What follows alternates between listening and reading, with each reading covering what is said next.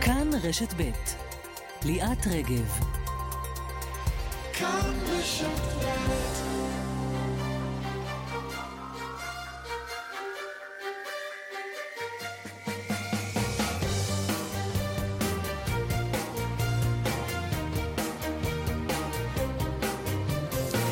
שלום לכם, בוקר טוב, שנפתח שוב עם המתיחות הפוליטית. הבוקר עולה הצעה לפיזור הכנסת בקריאה טרומית, וגם ממערכת החינוך, ששובתת הבוקר שביתה מלאה למעט בחינוך המיוחד. איזו מדינה. ובתוך כך מפרסמת היועצת המשפטית לממשלה גלי בהרב מיארה את עמדתה בעניין מינוי בכירים בזמן ממשלת מעבר, פרסום ממש מהשעה האחרונה. היועצת המשפטית לממשלה קובעת כי מינוי רמטכ"ל בעת הזו כפוף לכללים הנוגעים לקבלת החלטות בידי הממשלה בתקופת בחירות. זהו חלק מהעמדה, שאינה חד משמעית ולא ברורה לפחות על פניו. מיד ננסה להבין מפרשניתנו תמר אלמוג האם שר הביטחון בני גנץ יכול או לא יכול למנות uh, רמטכ"ל, ואולי איחר את הרכבת בעניין הזה, והנושא הזה יעבור כבר לשר הביטחון שיחליף אותו. חבר הכנסת דוד ביטן מהליכוד יהיה איתנו על הקמת ממשלה חלופית, אפשרי או לא אפשרי בעת הזו. מה הסיכויים של מי שהצהירו שיתמודדו נגד נתניהו בפריימריז בליכוד, וגם, האם יש מגעים לשריין חברי כנסת מימינה בתוך רשימת הליכוד עוד בכנסת הנוכחית, כדי שיעברו לממשלת ימין חלופית. חבר הכנסת בני בגין מתקווה חדשה יהיה איתנו. אביו, מנחם בגין, הנהיג ליכוד שהוא קרא לו ימין ממלכתי, כך גם תקווה חדשה קוראת לעצמה. לנוכח מצבם הקשה בסקרים נשאל את בני בגין האם הימין הממלכתי בישראל הולך ונעלם. ובצד כל אלה החיים נמשכים ואיתם גם הקשיים. הורים למתמודדים עם הפרעות אכילה פנו לבג"ץ בדרישה שמדינת ישראל תמלא את חובתה לטפל במי שיש לו הפרעת אכילה. אין מספיק מקומות טיפול בקהילה ואין תקציבים, ואז צריך להמתין בין שבעה לשמונה חודשים. ילד ללא טיפול במשך שמונה חודשים יכול למות, אומרים לנו ההורים. ולסיום, 50 שנים לתנועת הפנתרים השחורים, שרלי ליאני, שגדל עם צ'רלי ביטון, סעדיה מרציאנו וראובן אברג'יל בשכונת מוסררה בירושלים, שם החלו הפנתרים, לוקח היום, 50 שנים אחרי, תלמידים וסטודנטים לסיורים בשכונה בעקבות הפנתרים. אני מספר את הסיפור שלי, הוא אומר. איך לא הידרדרתי, איך יכולתי להידרדר ולא להגיע לאן שהגיע, כן, הפנתר השחור ליאני, הפך להיות סגן מנהל בבנק דיסקונט. גם הוא יהיה איתנו בשעתיים הקרובות. סדר יום של יום רביעי, רבית לוי דמסקי, מורית אושמן מיטרני הן האורחות, שירלי וייל והדס בארי בהפקה, אמיר שמואלי על הביצוע הטכני. אני ליאת רגב, אנחנו פותחים איתך, פרשניתנו לענייני משפט תמר אלמוג, מנסים להבין יחד איתך האם היועצת המשפטית לממשלה נותנת תשובה ברורה למערכת הביטחון בשאלה אם אפשר או אי אפשר למנות רמטכ"ל כעת. שלום ליאת, בוקר טוב. אז התשובה היא לא ברורה, אה, אני אומר כבר מראש, והאמת שגם היה צפוי שהתשובה לא תהיה ברורה. אתמול אה, פרסמנו בכאן חדשות את אה, מין כמו מדריך. אה, על סמך תקדימי עבר, של מה קבעו בעבר שמותר ואסור בתקופת בחירות, וכבר אז היה די ברור שהנושא של מינוי רמטכ"ל הוא בדיוק מהדברים שהם לא חד משמעיים. ולמה? הכלל הוא, וזה מה שכותבת היועצת המשפטית לממשלה כמובן בעמדתה הבוקר, הכלל הוא שבתקופת בחירות לא אה, מבצעים מינויים אה, בכירים שהם לא בהליך תחרותי, כלומר לא במכרז. והסיבה היא סיבה מאוד ברורה, גם אם היא לא כותבת אותה. בתקופת בחירות השיקולים עלולים להיות לא ענייניים, וגם, אפילו אם הם ענייניים, ממשלה אחת מקבלת החלטה ובעצם כובלת את הממשלה הבאה. ולכן זה הכלל, הכלל הזה עם הכותרת של איפוק וריסון כבר הרבה מאוד שנים אחורה. אז למה בכל זאת בכלל יש דילמה ואולי כן אפשר למנות? כי יש לכלל הזה, כמו כל כלל חריגים, לדוגמה, אם יש מינוי שהוא מינוי חיוני, אם אין חלופה סבירה אחרת, אמ, ותכף ניתן כמה דוגמאות. ולכן, זה מה שכותב המשנה ליועצת המשפטית לממשלה, אה, הדוקטור גיל לימון, ליועמ"ש מערכת הביטחון, ובעצם אומר לו, על דעת היועצת, תבדקו האם המינוי של רמטכ"ל כעת עונה לאותם קריטריונים, שזה, שוב, הם לא מפרטים, אבל נאמר, קריטריונים של חיוניות המינוי בעת הזו ספציפית, האם אין חלופה סבירה אחרת. מה זה חלופה סבירה? ממלא מקום, שהוא אה, אה, הארכת כהונה, סליחה, אה, של אה, הרמטכ"ל הקיים וכן הלאה. כלומר, יש שורת קריטריונים שבודקים אותם. עכשיו, אם יש לנו עוד רגע, בואי נחזור אפילו לממשלות קודמות, כי הרי מה היה בכל השנים האחרונות. היינו בהרבה מאוד מערכות בחירות, וכל פעם הנושא הזה עלה מחדש. ולפעמים ליאת היה נראה שזה כמו נוהל. כלומר, שהממשלה עושה איזשהו מינוי או איזושהי החלטה שהם יודעים שהיא בעייתית בתקופת בחירות, אבל אז אה, שיטת מצליח, או שיגיד היועץ המשפטי לממשלה, אי אפשר, והם יגידו, אה, זה היועץ, או שזה יגיע לבג"ץ, ואז בג"ץ יגיד אי אפשר, ואז יגידו, אה, זה בג"ץ, או שיצליח, כלומר, win-win situation. וכך זה קרה עוד פעם ועוד פעם ועוד פעם בשורה ארוכה של דברים. והכלל הזה של צריך להתנהל באיפוק וריסון, חזר על עצמו כל היועמ"שים אמרו, תשמעו, בתקופת בחירות צריך איפוק וריסון. והיו שני מקרים מאוד בולטים. אחד היה המקרה של המשטרה, מפכ"ל משטרה, והשני היה של ראש מוסד. ראש מוסד, אם נלך לזה, זה קצת יותר דומה, כי זה גוף ביטחוני, בהתחלה היועץ אז מנדלבליט אמר, תשמעו, מה בוער לכם למנות בתקופת בחירות? כי זה עוד היה חודשים לפני שראש המוסד הקודם סיים את תפקידו. אבל ככל שהתקרב סיום הכהונה של ראש המוסד אז, יוסי כהן, וככל שראו שלא הולכת להיות ממשלה שאינה ממשלת מעבר בקרוב, אז אמר היועץ, אוקיי, בנסיבות האלה של בחירות מתמשכות, ושאין ממשלה באופק, ושאין הארכת כהונה של ראש המוסד שהוא לא רוצה, ושממלא המקור, אה, המחליף, סליחה, מגיע מתוך המערכת, וכבר עבר אישור של הוועדה למינוי בכירים, בנסיבות המצטברות האלה, ולאור העובדה שזה גוף ביטחוני וחשובה הרציפות, אז הוא אישר מינוי ראש מוסד. כן. האם זה מה שיהיה גם לגבי הרמטכ"ל? עוד מוקדם מאוד לדעת. כן. השאלה אם גנץ יאמר או לא יאמר על המינוי הזה. אנחנו כמובן מחכים לשמוע את תגובת אה, כחול לבן. הבוקר שמענו את אה, חבר הכנסת מיכאל ביטון מכחול לבן אומר שבני גנץ צריך למנות אה, רמטכ"ל. זה היה ממש שעה קלה לפני ההודעה הזו של היועצת המשפטית לממשלה. תמרה, תמשיכי ותעדכני. תודה רבה לך. תודה לך, ליאת. שלום לחבר הכנסת דוד ביטן מהליכוד, הוא לא איתנו? שלום ל...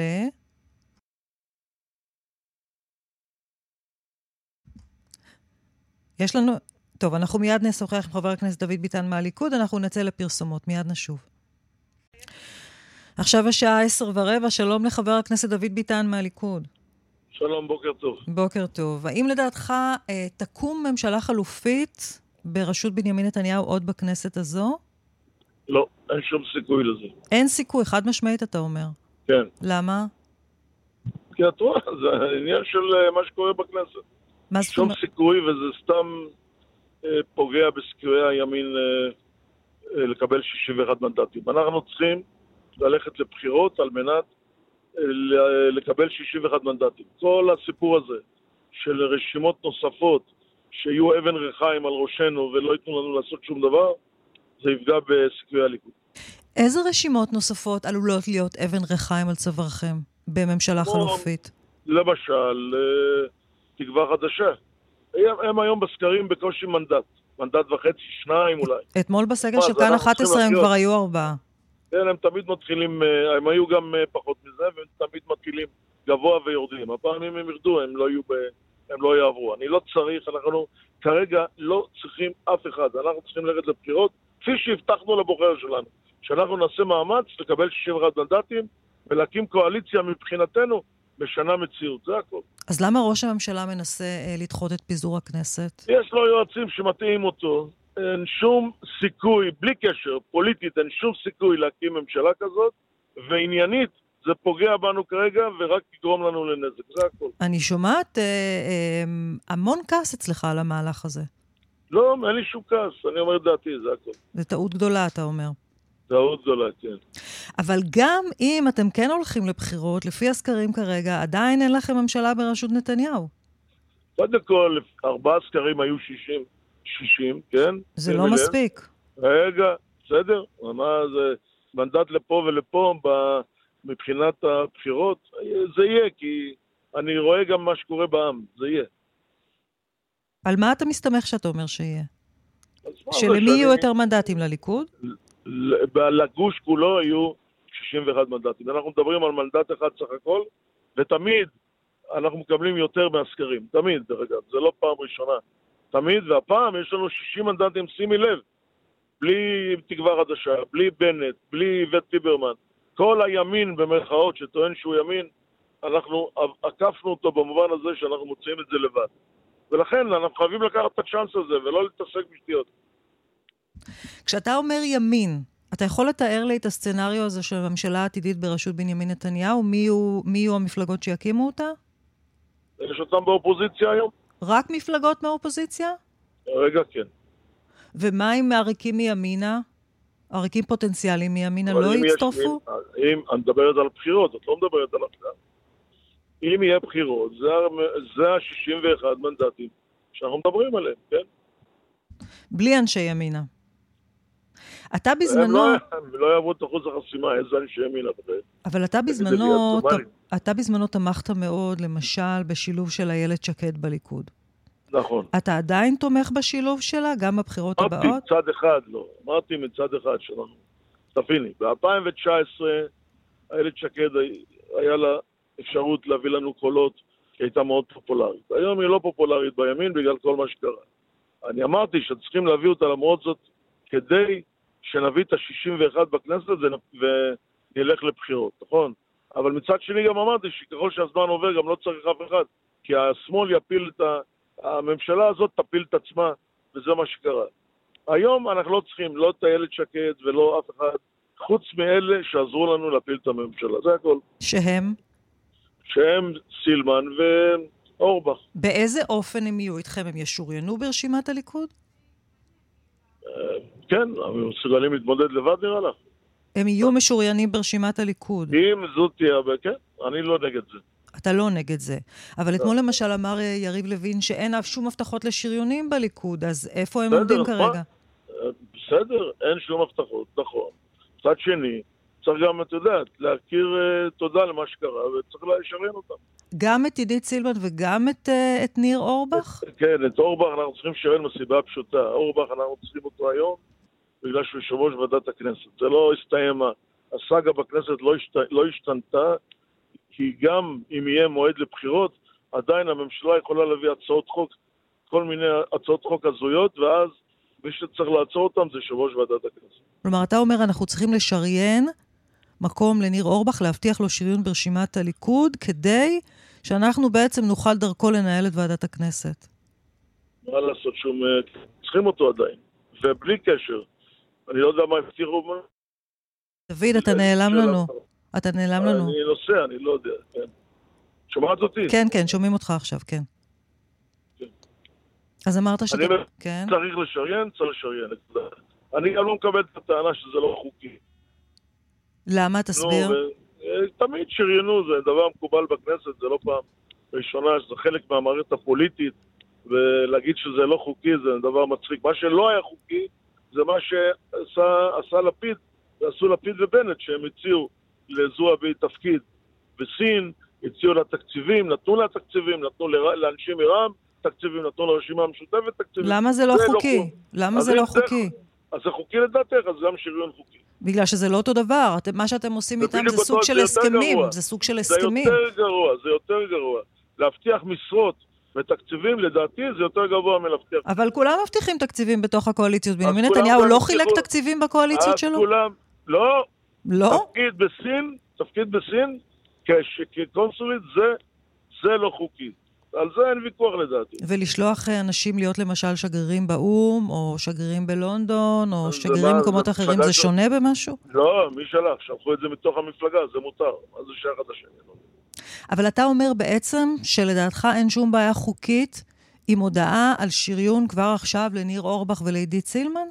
כן, למה לא? עוד מעט שהבחירות יוקדמו. היום ועד תחילת שבוע הבא הבחירות יוקדמו, ולכן מאותו רגע אין שום בעיה לשריין. תאמר לי בבקשה, דוד ביטן, האם בממשלה בראשות בנימין נתניהו, שאתה אומר שאתה בטוח, חד משמעית, שאתם תצליחו להוציא 61 לפחות בבחירות הקרובות, כן, בטוח. אדם כמו איתמר בן גביר יוכל לכהן בתפקיד של שר? מה לעשות, כן, למה לא? אם אדם אה, יש לו תמיכה בעם ויש לו מנדטים, אני לא רואה סיבה למה לא. זה מספיק? זה מספיק. בבחירות זה מספיק, כן. ו- אבל, ומה עמדתך האישית? איתמר בן גביר ראוי לכהן כשר עם העמדות שלו? אני חושב שכן, אני חושב שבן גביר השתנה. אתם מתייחסים עם בן גביר מלפני 20 שנה. בן גביר של היום זה לא אותו בן גביר מלפני 20 שנה. בן אדם משתנה עם הזמן, ולכן הוא כן יכול. באיזה מובן איתמר בן גביר השתנה? עובדה שבית המשפט העליון אישר את ההתמודדות שלו לא פעם אחת, מספר פעמים. באיזה מובן איתמר בן גביר השתנה? איתמר בן גביר שעולה להר הבית, איתמר בן גביר שמגיע לשייח' ג'ראח. מה הבעיה? זה הרבה אנשים עולים להר הבית. אתה לא חושש אבל שאדם כזה בתפקיד של שר יהיה גורם מתסיס מאוד בתוך הממשלה? בגלל שאדם עולה להר הבית, אז הוא לא ראוי להיות שר. גם שרון עלה להר הבית, את זוכרת את זה? כן, ואחר כך הייתה אינתיפאדה. אז הייתה, אבל אחר כך הוא היה ראש ממשלה וכולם תמכו בו. מה זה רלוונטי? כלומר, אתה רואה בעצם גם את איתמר בן גביר כשר, אתה רואה גם בצלאל סמוטריץ' בתפקיד אה, מפתח בממשלה הבאה. כן, ודאי, מפלגה עם תשעה מנדטים.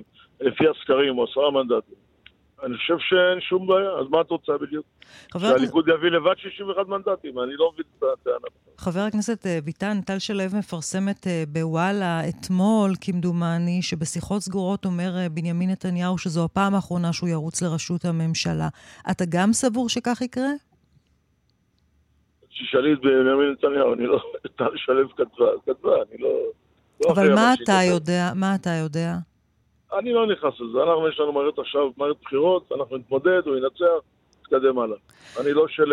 עונה לשאלות היפותטיות בגלל שטל שלו כתבה. זו צריכה להיות מערכת הבחירות האחרונה של בנימין נתניהו בראשות הליכוד, לדעתך? לא, הוא ינצח, הוא ירוץ עוד פעם, למה לא? לא, מבחינת משך לא הזמן שהוא, ראש הליכוד, מבחינת המשמעויות. תראי, אני, אני לא מבין את זה. אתם איבדתם את השלטון? לא, זאת שאלה היפותטית או שאלה אידיאולוגית. אם אדם נצמח על ידי הציבור ורוצים אותו, במיוחד התמיכה שלו נובעת גם עכשיו לא רק מזה שהוא, יש לו ניסיון וידע ויכולת, אלא גם בגלל שראו מה עשתה הממשלה הזאת, והימין תומך בו, ולכן הוא המועמד שלנו, והוא יהיה ככל שהציבור ירצה אותו, לא ככל שהתקשורת או מישהו אחר לא ירצה אותו. מה הסיכויים של האנשים שכבר הכריזו שהם יתמודדו מולו? רק אחד הכריז. יולי אדלשטיין. אין לו שום סיכוי. אין לו שום סיכוי? זו טעות? אה, אין לו שום סיכוי. טוב יעשה אם הוא יפרוש. סתם להכניס אותנו למערכת שגם עולה כסף, שאין אותו לליכוד היום, וגם אין צורך בזה, כי התוצאות ברורות מראש, אז אני לא מבין מה האסטרטגיה, מה הטקטיקה פה, אין שום, שום סיבה. אני מקווה, הוא אדם חכם, אני מקווה שהוא יחליט לפרוש, ונתאחד כולנו סביב מועמד אחד, שזה בנימין נתניהו, ונתקדם הלאה לבחירות. חבר הכנסת דוד ביטן מהליכוד, אני מאוד מודה לך, תודה רבה. אה, רגע, רגע, אתה יודע מה? אני רוצה לשאול אותך עוד שאלה אחת. מה, מה עמדתכם בעניין האפשרות שבני גנץ בכל זאת ינסה למנות רמטכ"ל כבר כעת? תראי, את יודעת, היועץ המשפטי לממשלה מנע מאיתנו לעשות מינויים בתקופת בחירות, זה צריך לחול גם על בני גנץ. חד וחלק. כן. אני מאוד מודה לך, חבר הכנסת דוד ביטן, תודה רבה לך. תודה. שלום ליושב ראש רם, חבר הכנסת דוקטור מנסור עבאס. שלום לך ליאת, לכל המאזינים. מה שלומך? אני בסדר, מאה אחוז. מאה אחוז? כן, בוודאי. אתה לא חושש ממצבכם לא. בכנסת הבאה?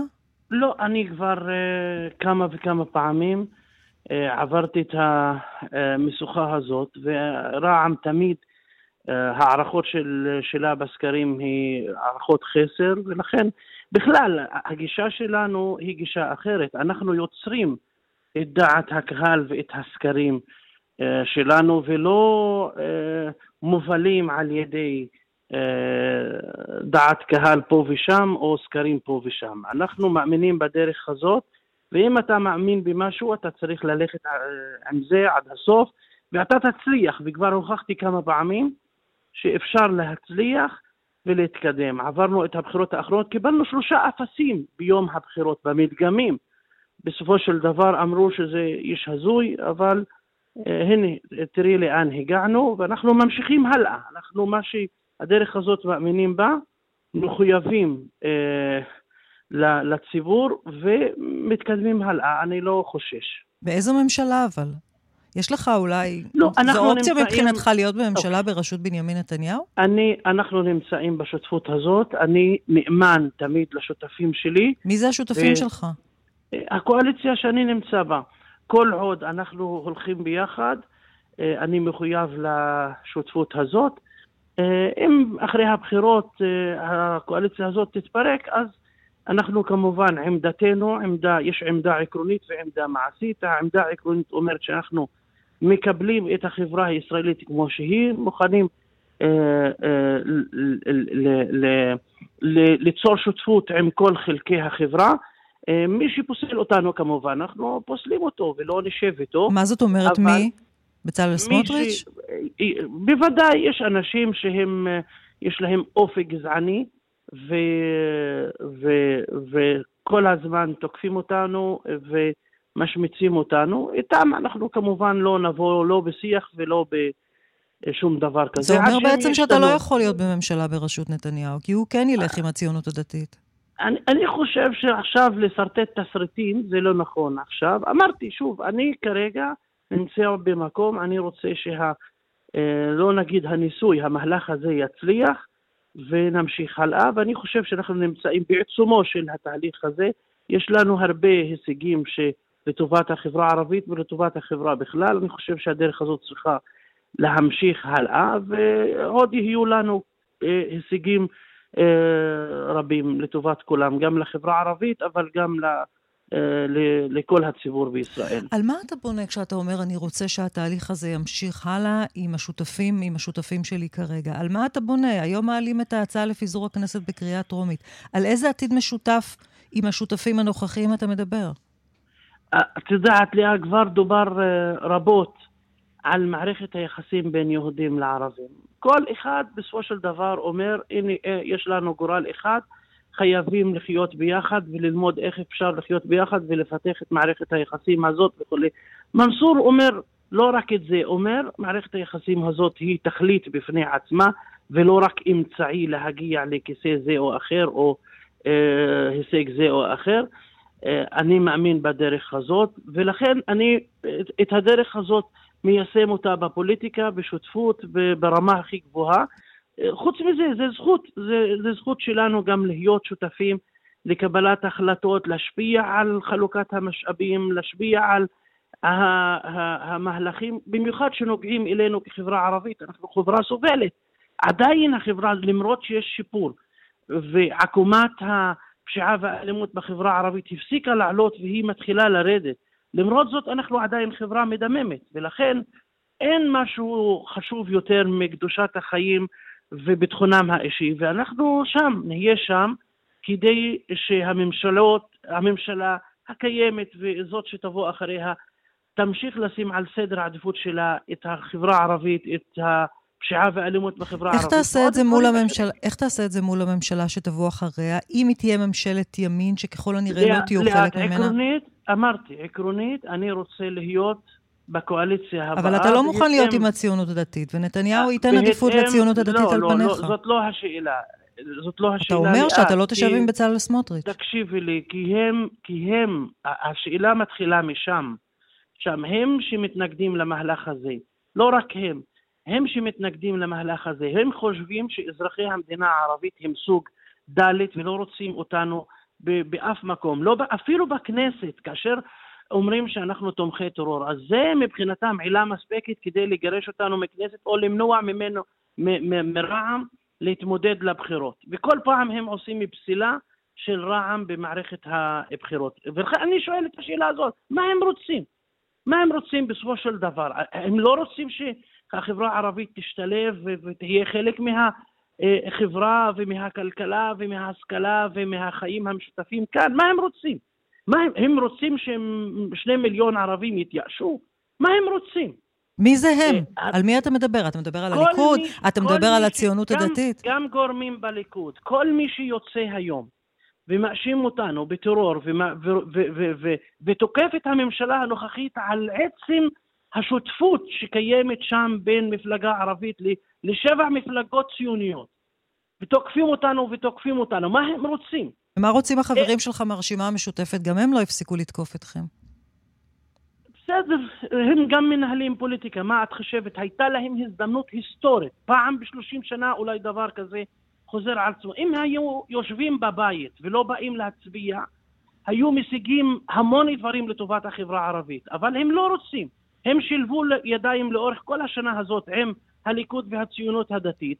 עד שהגענו בקואליציה למצב שאי אפשר לנהל את העניינים בכנסת והוחלט אה, ללכת לבחירות כי בכל מקרה אפילו אם יש לך רוב של 59 מול 55 של נתניהו את השישה של המשותפת הצטרפו לנתניהו והפילו את, ה, את המהלך הזה, כאילו שיש להם עוד ברירה.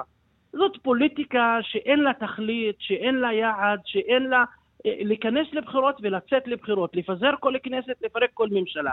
הם צריכים לעשות חשבון נפש, ואני מקווה שהחברה הערבית תדע ל- ל- לבוא איתם בחשבון, אבל, אבל, אבל זה הם גרמו נזק? זה... הרשימה המשותפת גרמה נזק לחברה הערבית? בהחלט, בהחלט. איזה נזק? הם... תראה, החברה הערבית כמיהה למהלך הזה. סקרי, לאורך עשרות שנים, שבסקרי דעת הקהל שהחברה הערבית רוצה שהנציגים שלהם יטפלו בבעיות הבוערות של החברה הערבית.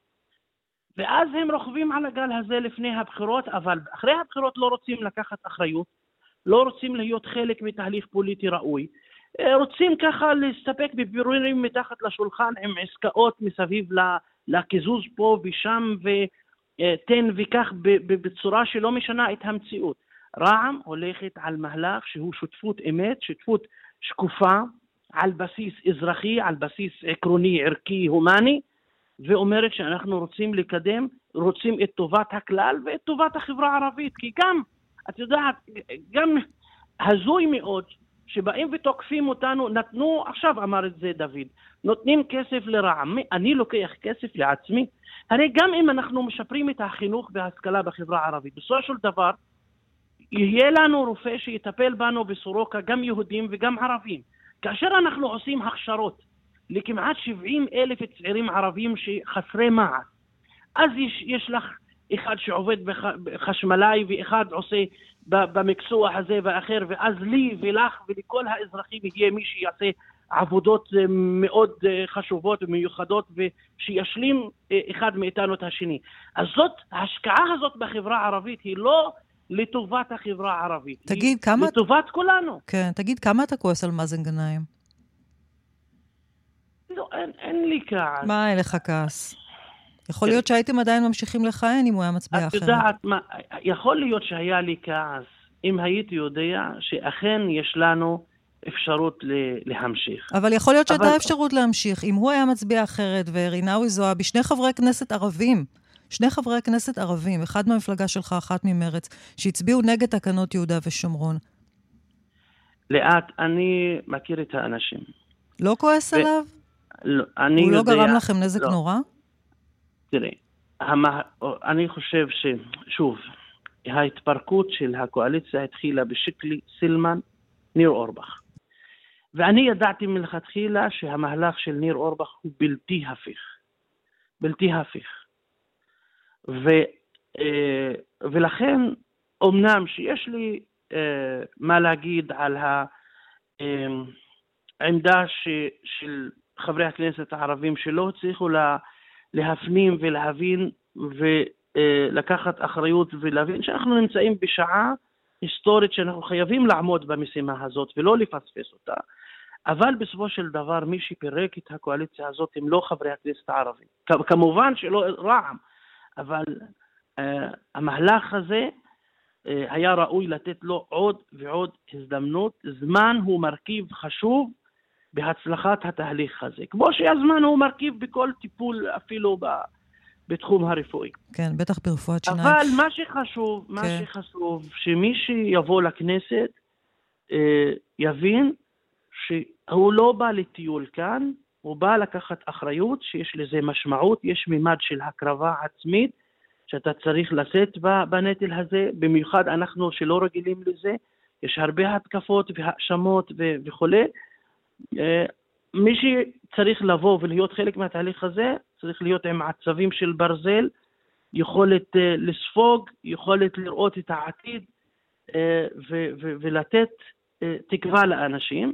אנחנו נלמד את זה ונדע איך אפשר לחזור עם נבחרת שהיא עובדת בצורה יותר טובה. ולאט, אני גם מודה, זאת פעם ראשונה שאנחנו, אני, אני, מנסור עבאס, לא ידעתי מה זה קואליציה מבפנים. ומה המשמעות של זה. וזה גם לי היה קשה. אבל היום אנחנו, וגם החברה הערבית, לאורך השנה האחרונה, יום-יום אנשים התחילו להסתכל, להבין אה, את התהליכים, קבלת החלטות, את יחסי הכוחות, אה, מה המשמעות של זה וזה וזה. היום יש, החברה הערבית מרגישה עצמה חלק והיא מתעניינת והיא, ו, ולכן המודעות של האנשים, ההבנה שלהם לכל התהליכים האלו, בוודאי שהשתפרו, ו, ולכן נראה כן. לי שבשלב הבא יהיה לנו יותר קל מבחינה זו. כן. מנסור, יואב קרקובסקי פה לצידי, הוא מבקש גם לשאול אותך שאלה. שלום, יואב. שלום, בוקר טוב, אה, ליעד, בוקר טוב, אה, אה, מנסור עבאס. אנחנו מדברים עם הפנים לבחירות לכנסת ה-25, והבחירות ב-2019, קודמך בתפקיד יושב ראש רע"מ, אברהים צרצור, רץ ביחד עם אחמד טיבי ואוסאמה סעדי מתע"ל. גם אז התפרקה הרשימה המשותפת.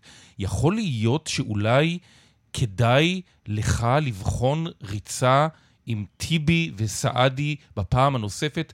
הרי אנחנו יודעים שבתוך הרשימה המשותפת, אם יש מישהו יותר פרגמטי מאיימן עודה ומחברי הכנסת של בל"ד, זה טיבי. לא, אחמד טיבי הוכיח שהוא לא פרגמטי, הוא דוגמטי.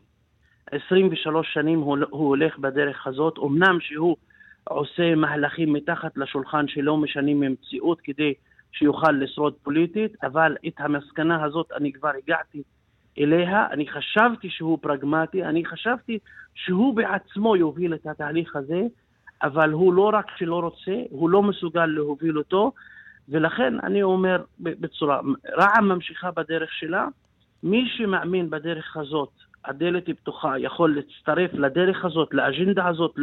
לחזון הזה, אנחנו לא נהיה אה, מין אה, אה, אמצעי כדי לספק כיסאות פה ושם לאנשים. אני רוצה לשאול אותך לגבי ההחלטה שלך בעניין תמיכה או לא תמיכה בחוק הנאשם. אמרת השבוע פעם אחת באופן חד משמעי, אנחנו נתמוך בחוק הנאשם, לא ייתכן שנאשם בפלילים יכהן בראשות ממשלה. אתמול אתה אומר לסולימאן מסעוד את דברים הפוכים. לא, לא. אני עדיין, לא, לא. כנראה שסלימאן... אה, העביר משהו לא מדויק. הוא בדרך כלל עיתונאי מצוין ואני מכבד לא... אותו, אוקיי. אבל אני, אני פשוט גם אה, לא, אה, לא קראתי את, ה, את ההודעה שלו עצמה. סליחה, אני רק רוצה אנחנו... לתקן, מנסור, שנייה, אנחנו אמרו את זה לסולימאן, לא אתה אמרת את זה אישית לסולימאן, אוקיי, גורמים מסרו את זה. אז הטעו אותו, אוקיי. אז, אוקיי. אז הטעו, סולימאן, אני... אה, מאמין לו, אבל הטעו אותו. לא, העמדה היא חד משמעית ברע"מ, אנחנו בעד החוק הזה. אתם בעד חוק הנאשם? אתם בעד חוק הנאשם? כן, כן. חד משמעית. חד משמעית. ואתה לא חושש שאם תתמכו בחוק הזה, אולי ממשלה עתידית בראשות נתניהו ימנעו מכם תקציבים? אנחנו בעד חוק הנאשם. אני מאוד מודה לך, חבר הכנסת מנסור עבאס, יושב ראש רע"מ. תודה רבה לך. תודה, לאה. תודה, תודה רבה. יואב, אני עוברת אליך עכשיו, אה, שוב שלום, יואב קרקובסקי. שלום. יעבור חוק הנאשם בכלל? אני חושב שלא ראוי שיעלה. זאת אומרת, זה חוק שנכון היה להעביר אותו, אבל להעביר אותו כאשר הממשלה פעילה באופן מלא ולא נמצאת רגע אחד לפני הפיזור, מה שנתפס אולי כניסיון של אה, אה, נקמה אישית וחסימה של יריב פוליטי. זה היה ראוי להעביר את זה בשליש הראשון של הכהונה של הממשלה הזאת. אז נכון שאנחנו באופן עקרוני עדיין בשליש הראשון, אבל היא כבר הודיעה על התפזרותה, ואנחנו כבר בתהליך של התכנסות לבחירות אה, אה, לכנסת ה-25. לא ראוי להעביר את זה. עכשיו, אה, פועלים שני מנועים בכנסת. יש עתיד רוצה לזרז כמה שיותר את פיזור הכנסת, היו רוצים אפילו לסיים את זה עוד היום, ושהיום תהיה הרוטציה בין נפתלי בנט לבין יאיר לפיד. הליכוד... יחד עם זרועו הארוכה בתוך ימינה, יושב ראש ועדת הכנסת ניר אורבך, רוצים לעכב את תהליך פיזור הכנסת כדי למצות הליכים להקמת ממשלה חלופית. זאת יכולה להיות חרב הפיפיות של אה, אה, בנימין נתניהו, כי בזמן הזה שבו קיים חלון הזמנים ולא מפזרים את הכנסת, אפשר להגיש את הצעת חוק הנאשם. הבעיה העיקרית היא שגם כשאת מעבירה אותה, אם זה הצעת חוק ממשלתית, אז זה נגיד בקריאה ראשונה, אז זה יכול להמשיך, כמעט לא, אה, אה, החוק הזה נשאר וקיים, ובכנסת הבאה יכול לתקוף מחדש את בנימין נתניהו. להעביר את זה בשלוש קריאות זה מחטף. לא פחות מזה. אני לא מאמין שניתן יהיה להעביר בשלוש קריאות את החקיקה הזאת עד פיזור הכנסת, אבל מצד שני, אה, טוב אולי יעשה בנימין נתניהו שיזרום עם הקואליציה, יפזר את הכנסת, החוק הזה ייגנז ואולי אה, יחזור בפעם הבאה. אני חושב שלא ראוי להעביר את זה. מדברים על זה, לא נראה לי שזה אפשרי. אה, מצד אחד, אה, אור, אורבך והליכוד מנסים לעכב את פיזור הכנסת.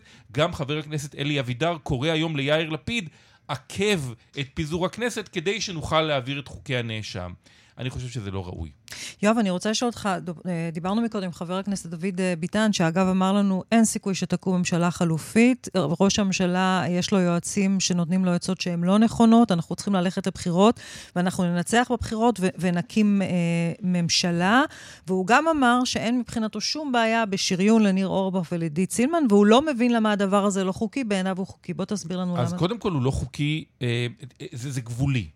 נאמר זאת כך. זאת, זה גבולי מה מאחר... שאומר ביטן, והוא לא היחיד שטוען את זה, הוא אומר, כמו שיאיר לפיד ובנט הבטיחו לחברת הכנסת רינאו זועבי להיות קונסולית בשנגחאי, זה כמו שאנחנו משריינים מקומות ברשימת הליכוד לניר אורבך ולעידית סילמן. יש הבדל מאוד מאוד מאוד גדול, בגלל שיש כאן אה, אה, אה, פרישה תמורת קבלת תפקיד במקום אחר. זאת אומרת, יש כאן אה, מהלך פוליטי הרבה יותר מורכב, זה חילופי שלטון לטובת, זאת אומרת, העובדה שריידה רינאוי זועבי אה, אה, אה, נגיד קיבלה תפקיד והייתה אמורה לשמש קונסולית בנקודת זמן שבה היא לא סיכנה את הקואליציה, אז היא קיבלה את ההבטחה. נכון. זה מעין החלטה, זה בדיוק כמו ההחלטה למנות את גלעד ארדן או את ציפי חוטובלי לשגרירים על ידי בנימין נתניהו. נכון. בסך הכל לפני שנה וחצי. אז זה, אין בכך, זה, זה, זה, זה, זה זה שינוי תפקיד בתוך הקואליציה. אבל אומר ביטן, מאז ומתמיד הבטיחו לחברי כנסת, תערקו, תעברו ויהיו שריונים. נכון, זה קרה בסך הכל לפני, לפני פחות משנתיים, כש, לפני שנה ורבע, שאורלי לוי אבקסיס פירקה את העבודה גשר מרץ, אמרה שלא מקבלת שריון בליכוד, ואופס, שוריינה בליכוד. והנה זה עבר. וזה עבר, אני לא יודע, אגב, לדעתי עשו שם איזושהי בדיקה, אני חושב שלא מיצו אותה, פשוט בגלל שאנחנו הגענו לאיזושהי סחרחרת בחירות. זה לא ראוי ולא חוקי, כי יש כאן מתת וקבלה. ומה וה, שנותן ניר אורבך או עידית סילמן בפרישתם מן הקואליציה, הם מעניקים לבנימין נתניהו ולליכוד מתנה בדמות שלטון.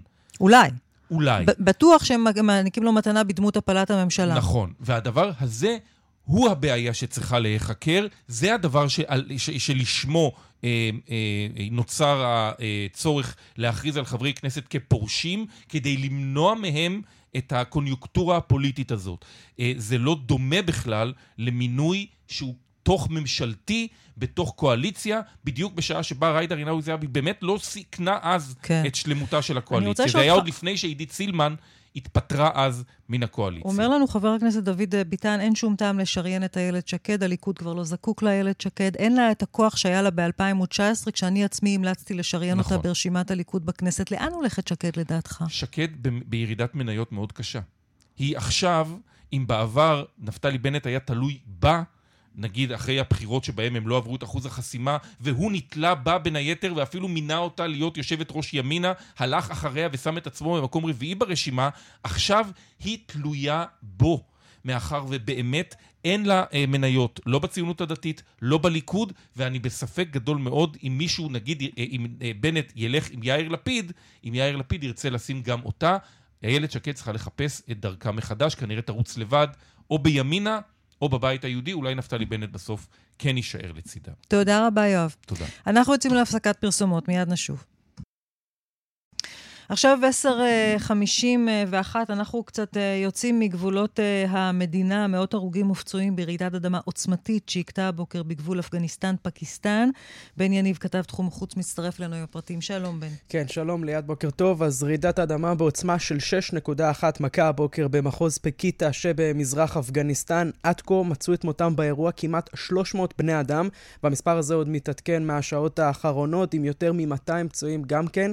אה, אלפי בתים בתים, ככה אנחנו מבינים, אה, נחרבו במחוז העני והדי הררי הזה, שמאוד מאוד מקשה על צוותי החילוץ להגיע. גם בקושי יש תיעודים או תמונות שמגיעות מהאזור הזה, ומה שכנראה נראה כמו אסון אה, גדול מאוד, אסון אזרחי ואסון אה, טבע שמכה באזור הזה, שגם חולש על הגבול עם פקיסטן. גלי העדף של הרעידה הזו הורגשו גם בהודו, גם בפקיסטן, גם באזורים נוספים, גם בבירה כבול, הבירה האפגנית. אפגניסטן, צריך לומר לי, תמיד סבלה מרעידות אדמה, מאסונות טבע, משיטפונות, ממפולות בוץ הרסניות, אבל העוני והמצב הקשה שהמדינה הזאת נמצאת בו בשנה האחרונה מאז חזר שלטון הטליבן, המשבר הכלכלי והחברתי שהמדינה הזאת צרויה בו, מקשה מאוד גם כן על הרשויות להמשיך ולתפעל דברים אלמנטריים כמו פעולות חילוץ ומצבי חירום מהסוג הזה. המצב מאוד מאוד קשה שם, אנחנו מבינים, המספר הזה עוד צפוי לעלות במקום שנראה די מרוחק, ומדינות נוספות בעולם כבר מציעות הבוקר את עזרתן לאפגניסטן, מדינה די מבודדת בשנה האחרונה, צריך לומר, יהיה מעניין לראות עד כמה טליבן יאפשר לגורמים במערב וגורמים אחרים לסייע להם בפינוי פצועים והרוגים מהאזור מוכה האסון הזה. בן, תודה רבה לך. תודה ליאת. תודה. תודה רבה, בן.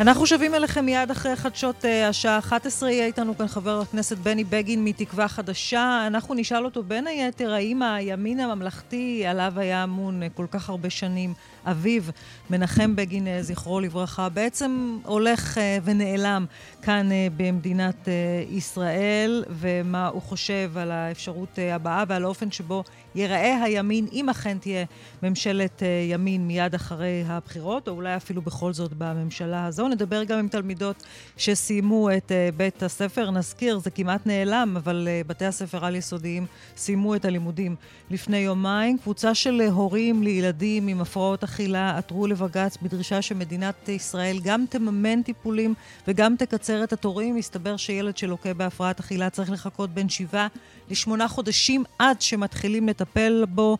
בזמן הזה נער או נערה שסובלים מהפרעות אכילה עלולים למות. אומרים לנו ההורים, וגם נדבר עם שרלי ליאני, שגדל בשכונת מסחרה בירושלים, עם צ'רלי ביטון ועם ראובן אברג'יל. אנחנו מציינים כעת 50 שנה למחאת הפנתרים השחורים. היום שרלי לוקח תלמידים, צעירים, סטודנטים לסיור בשכונת uh, מוסררה, אומר להם, יכולתי להידרדר, אבל לא הידרדרתי, איך הצלחתי לא להידרדר? היום הוא פנסיונר של בנק דיסקונט. כן, הפנתר השחור הפך להיות סגן מנהל בבנק דיסקונט. אנחנו שבים אליכם אחרי חדשות השעה 11 כאן, בסדר יום.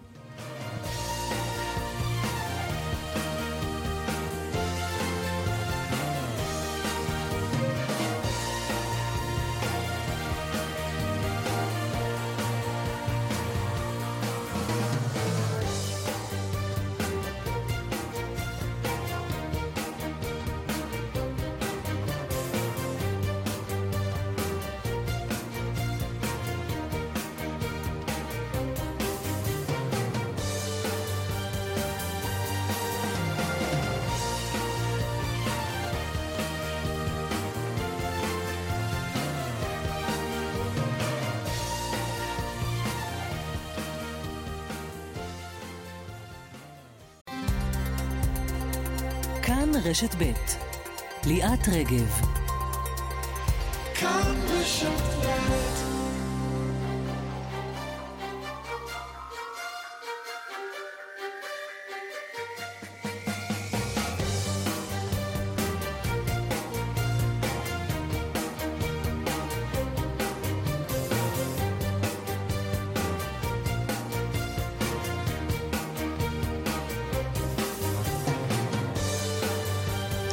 שוב שלום לכם, שוב שלום לכם, עכשיו 11 ו-5 דקות כאן uh, בסדר יום. עוד מעט uh, נשמע uh, עדכונים בכל מה שקשור לעיצומי המורים, שהיום הפכו להיות שביתה מלאה. כל מערכת החינוך uh, שובתת, למעט החינוך המיוחד.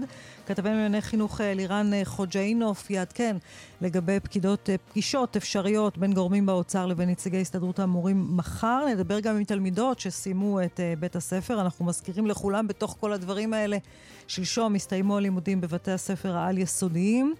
קבוצת הורים לילדים, אה, נערים, נערות עם אה, הפרעות אכילה עתרו לבג"ץ בדרישה שמדינת ישראל גם אה, תשקיע הרבה יותר תקציבים בטיפול בתופעה הזו וגם תקצר את התורים לטיפול. היום נער או נערה שסובלים מהפרעות אכילה יכולים לחכות בין שבעה לשמונה חודשים עד למפגש ראשון שיש להם עם מטפל כלשהו, מה שמסכן מאוד את חייהם, וגם נשוחח עם שרלי ליאני פעם. פנתר שחור שגדל אה, בשכונת מוסררה בירושלים. היום הוא חוזר למוסררה והוא עושה סיורים במקום לתלמידים, לסטודנטים, למכינות אה, קדם צבאיות, 50 שנה למחאת הפנתרים השחורים.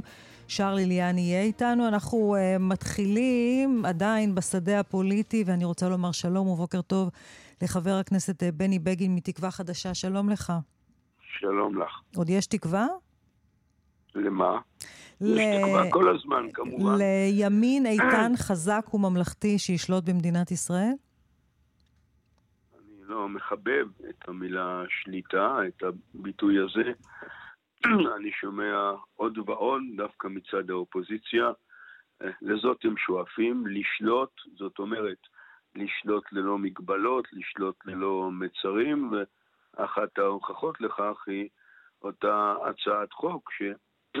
לפחות אתמול, הייתה על סדר היום בכנסת, אה, מטעם ארבע סיעות באופוזיציה, ועל פיה הממשלה היא שתמנה את שופטי בית המשפט העליון.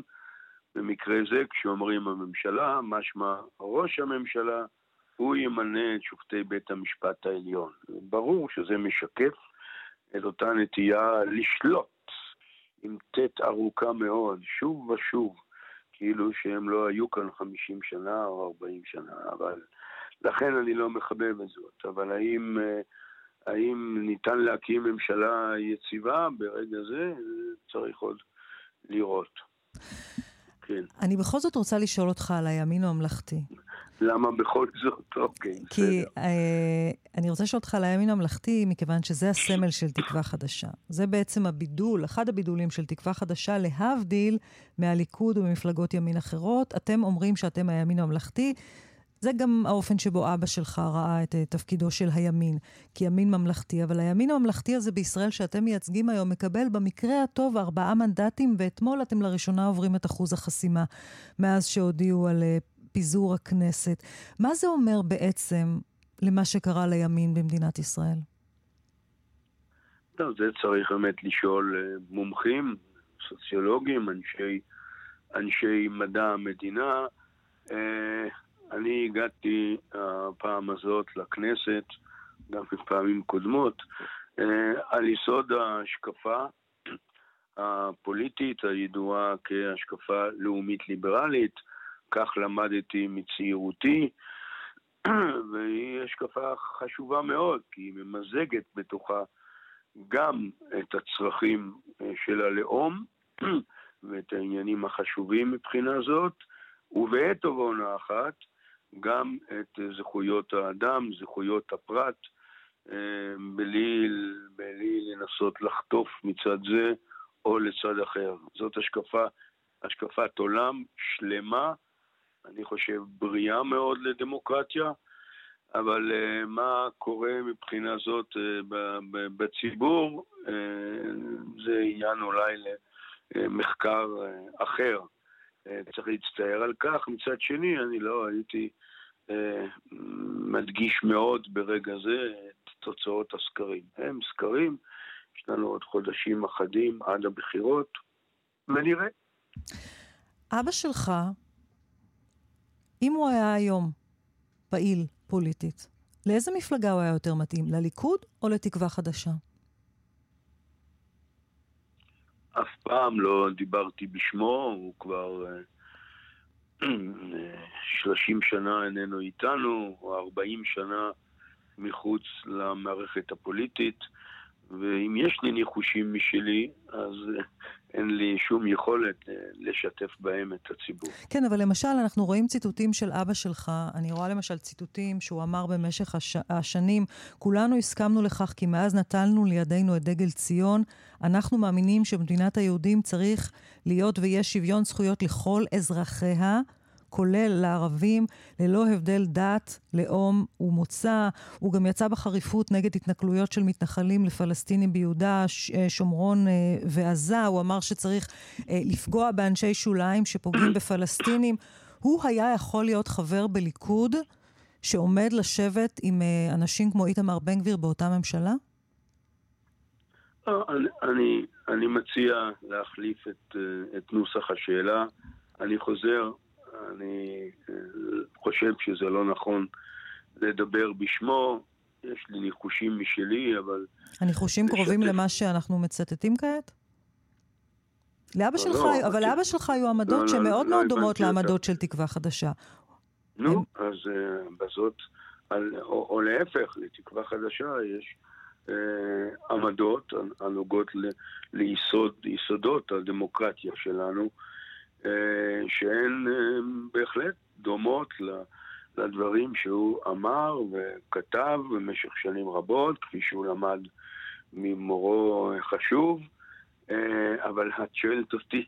לא, אתה יודע מה, אז אני לא אשאל אותך. שאלה מרחיקת לכת, איך הוא היה מצביע היום, לא יודע. או אפילו מה הוא היה אומר היום. אני לא חושב שזו שאלה טובה.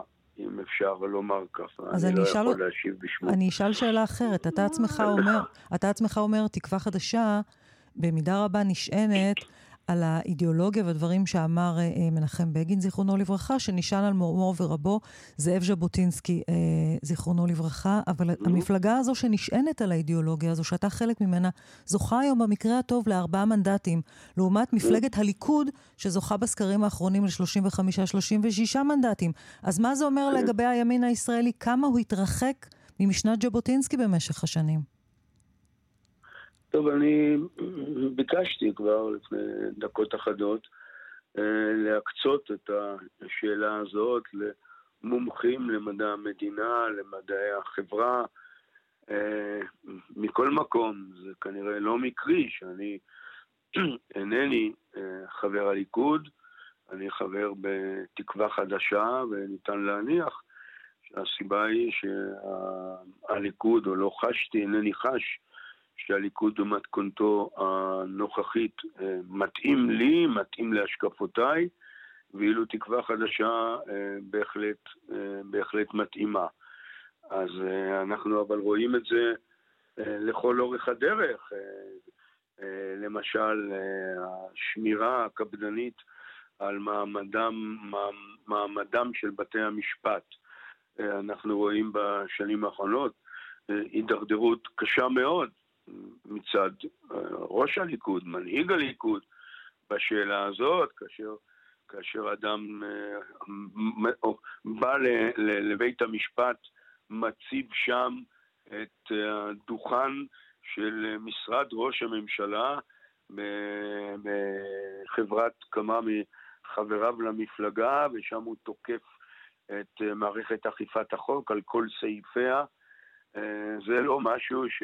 אנחנו בליכוד, נגיד, היינו בכלל מעלים בדעתנו אה, בעבר, או האמירה של אה, ראש הליכוד כראש ממשלה המשתמש ביוקרה של תפקיד ראש הממשלה, כשהוא מודיע בתוכנית טלוויזיה חשובה שהוא שמע ששלושת השופטים שהתמנו לשפוט את אה, עניינו הם שמאלנים שנבחרו בקפידה. זה לא היה עולה על הדעת, לדעתי אפילו לפני חמש שנים, אה, שישמעו דיבורים כאלה מצד איש ליכוד בכלל, ומצד אדם בעמדת הנהגה חשובה בפרט. אז אה, ברור שיש כאן התרחקות של, אה, בטווח של שנים אחדות, שהיא באמת מאוד מדאיגה, כי אם כל המגמה היא לשלוט עם ט' וט' וט', לשלוט ואפילו הייתה הצעה לפני שנים אחדות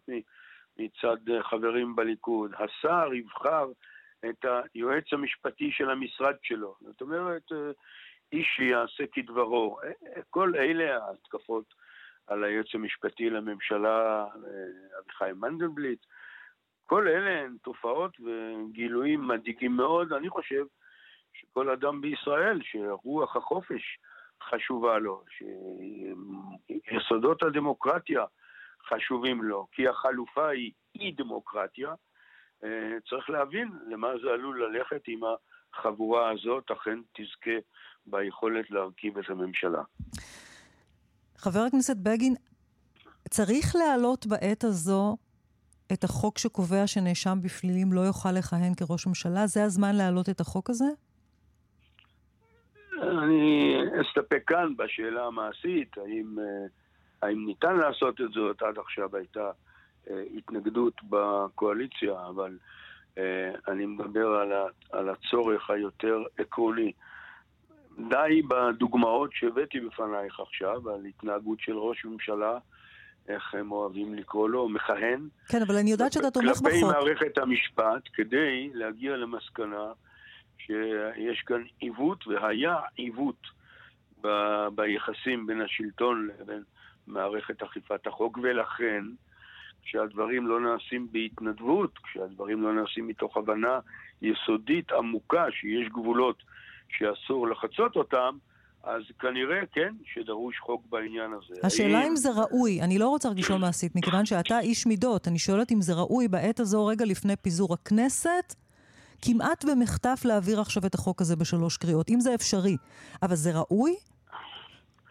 זה לא, לא נעדר בעיות, אבל לפני שדנים בשאלה העקרונית, צריך לבחון את זה באופן מעשי.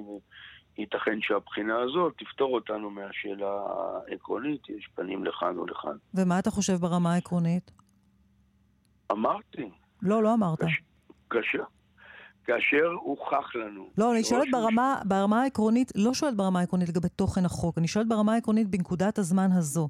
עכשיו, לא רגע לפני פיזור הכנסת. לא, לא, אז מה שאת שואלת אותי איננה שאלה עקרונית. לא, אבל השאלה אם זה זמן נכון, אם זה לא סוג של מחטף להעביר חוק שהוא כל כך חשוב וקשור לחוק יסוד, כשיש זמן כל כך קצר לכהונת הכנסת הזו. אז אני חוזר על מה שאמרתי.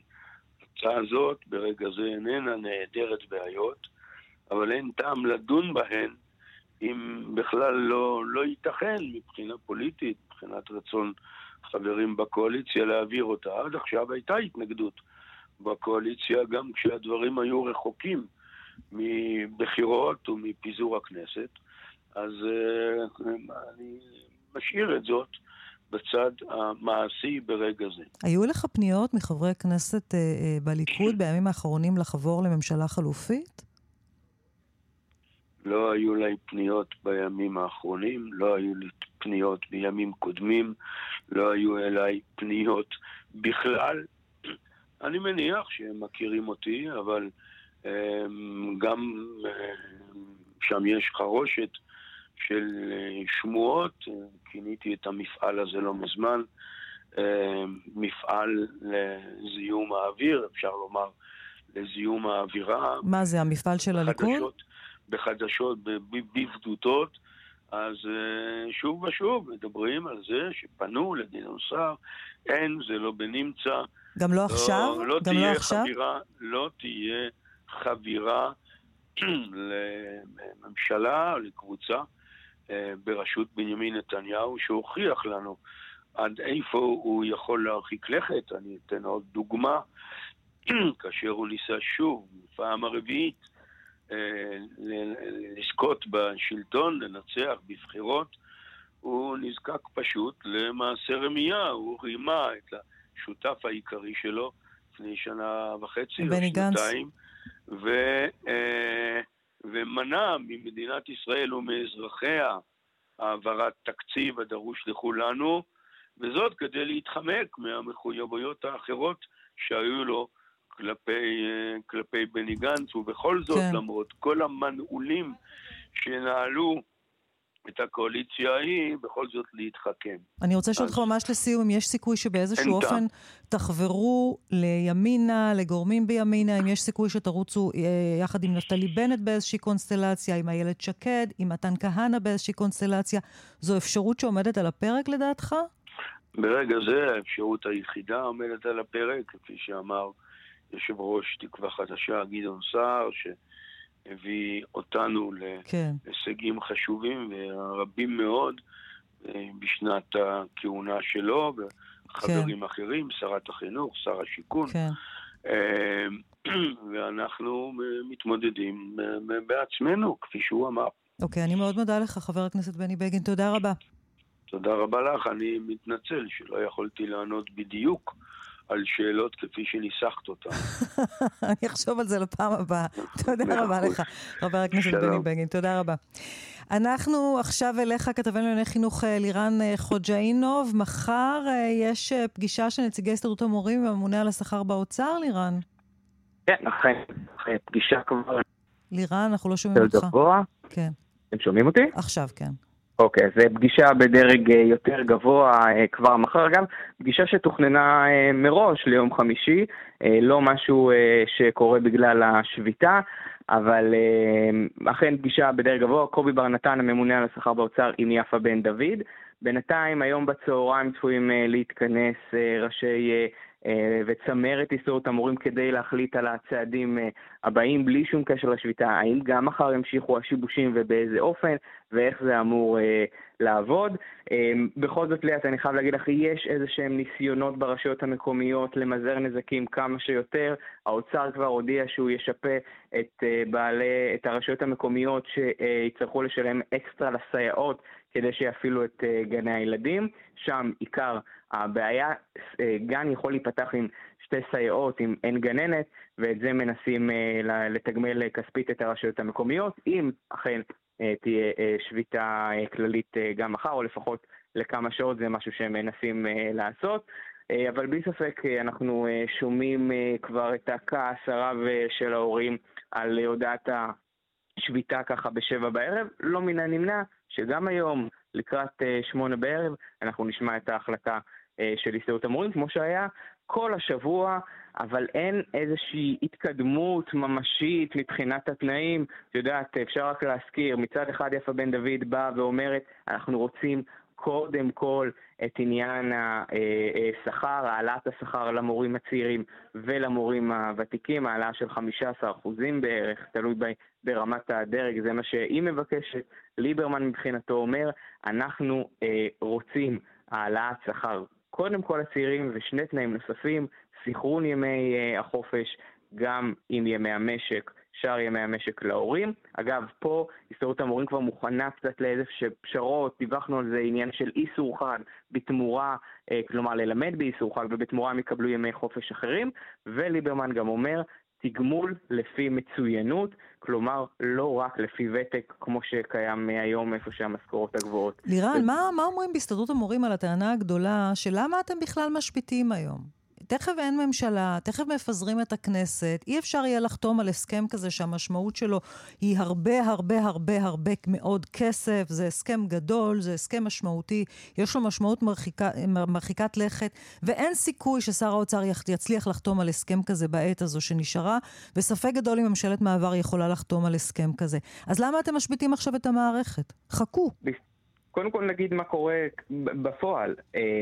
המשא ומתן ממשיך, הוא לא מפסיק גם אם הממשלה נפלה, כי במשרד החינוך באו ואומרים, ברגע שהסכם השכר נפתח, והוא נפתח לפני שהייתה ממשלת מעבר, אפשר וצריך להמשיך אותו. ובהסתדרות המורים גם נתלים על 2019, אני מזכיר לך, היינו בזמן ממשלת מעבר עם לא מעט מערכות בחירות, והסתדרות המורים חתמה על הסכם. לא הסכם שכר בסדר גודל הזה, ולא הסכם שכר כולל, אבל כן היו שינויים וניואנסים אה, והאוצר נתן שם כן. אה, כסף אה, לחלק מהמורים, ולכן הם נתלים על זה. אני כן יכול להגיד לך שיש במשרד האוצר התייעצויות משפטיות איך באמת אפשר לעשות את זה. בלי ספק זה בעיה גדולה, כי בסופו של דבר הכסף, וזה יהיה כסף גדול, ההסכם שכר הזה, זה משהו שצריך להגיע מתקציב המדינה, תקציב 2023 ואילך. זה כנראה mm-hmm. גם מן הסתם יחולק, לא נותנים הכל באותה תקציב. מי שצריכה להעביר את זה, את התקציב זה הממשלה, הבאה מי שלא תהיה. ולכן כאן יש איזושהי בעיה, גם אם חותמים, איזה, איזה, מאיזה תקציב זה יעבור, האם באמת יהיה תקציב בקרוב, כי בתקציב המשכי, כמו שהיינו מכירים עד עכשיו, זה באמת מאוד בעייתי, כי אין שם את המיליארדי שקלים שיצטרכו לתת למורים במידה ויחתם הסכם, ואלה כמובן הבעיות הגדולות, okay. אבל אוקיי. בינתיים ממשיכים במשא ומתן, כן. ולכן okay. ממשיכים גם בשיבושים. תודה רבה, תודה רבה, לירן. תודה. שלום, עדן אילאו. שלום. איזה כיף בחופש. מדהים. כבר יומיים את בחופש, נכון? אהה. מתי קמת היום?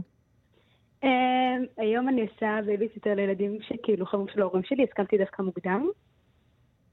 כבר את עושה בייביסיטר? כבר עובדת? רק התחילה חופש. כן. שלום טליה פרץ. שלום, בוקר טוב. איך התחיל החופש שלך? מדהים. באמת? אה, כיף? לגמרי, חיכינו לזה הרבה זמן. מתי את קמת היום? הייתי שהיה לי רעיון אה, ברדיו דרום בשבע וחצי, אבל... אה, וואו. נפלנו על שתי תלמידות בחופש הכי חרוצות שיש בישראל, פחות או יותר. פחות או יותר. תגידו, אמ, אז, אז מה עושים בעצם בימים הראשונים? יוצאים לחופש גדול, עדן את בכיתה ח', סיימת כיתה ח', עליה את סיימת כיתה י', יוצאים לחופש גדול. מה, מה עושים בשבוע, שבועיים הראשונים, לפני שזה מתחיל להימאס? אה, בעיקר ישנים. ישנים? כן, קודם נחים, מתאוששים אחרי, אחרי התקופה העמוצה הזאת שסיימנו. קודם נחים ואחר כך ישנים. ומה תעשו בהמשך החופש? אה, אני אראה טלוויזיה, אני אקרא ספרים, אני אלמד קצת. זהו, אני נמצאת גם במועצת התלמידים, אז uh, יש לנו הרבה עבודה בחופש. אבל uh, כן, זה כן... מועצת תלמידים פעילה בחופש? בעיקר בחופש. באמת? כן. מה אתם עושים בחופש? Um, תלוי באיזה גלגל, הרי יש כמה גלגלים, אבל נגיד אם זה במועצה הרשותית בעיר, אז זה יותר uh, לעשות אירועים לקיץ לתלמידים. מועצת תלמידים עושה את זה? כן, מועצת התלמידים, uh, אני, אני מבאר שבע, אז אנחנו עושים את זה יחד עם מחלקת הנוער. אוקיי. Um, ונגיד במועצה הארצית, אז יותר לדבר עם, עם הגורמים בממשלה, לעשות להם גם דברים, לראות שהכל עובד תקין, לדעת... איזה דברים אתם עושים עם גורמים בממשלה, למשל? קודם כל חיבור, אה, מדבר עם שרת החינוך לוודא שאנחנו מתחילים את ה-1 בספטמבר אה, בצורה הכי טובה, אה, לוודא שאין אה, לוח הבגרויות לקראת אה, מי שעולה לכיתה י"א וי"ב. זה מועצת תלמידים צריכה לטפל בדברים האלה? זה לא בית הספר צריך לטפל בדברים האלה? לא, זה מועצת התלמידים, ובאמת התפקיד של מועצת התלמידים זה להיות כל הנוער. צריך שמישהו יהיה אה, למען תלמידים שישנים, שנחים, שעובדים, אה, לבדוק שהזכויות באמת מתקיימות. אה, להיכנס לוועדות בכנסת, אם זה זכויות הילד או אה, העצמה נשית, פגיעה מינית, אה, דברים כאלה. אז אתם במשך החופש הגדול נמצאים בקשר עם משרד החינוך? נכון. גם במהלך כל השנה, אבל בעיקר גם בחופש הגדול. עדן, מה את תעשי בחופש? לי אין אחריות כאלה, אז אני בעיקר נחה ישנה ועושה בייביסיטר. תגידי, איך את רואה את שביתת המורים עכשיו? את יכולה להצדיק את המורים? חד משמעית, כן. מה את אומרת? חד משמעית כן? למה? תראי, מורה זו עבודה באמת ממש קשה. היא לא נגמרת לפי שעות. הם מגיעים לבית, אחרי שהם מסיימים ללמד, הם צריכים לבדוק את העבודות, לבדוק את המבחנים, אה, להתקשר לתלמידים, לשים להם חיסורים במערכת.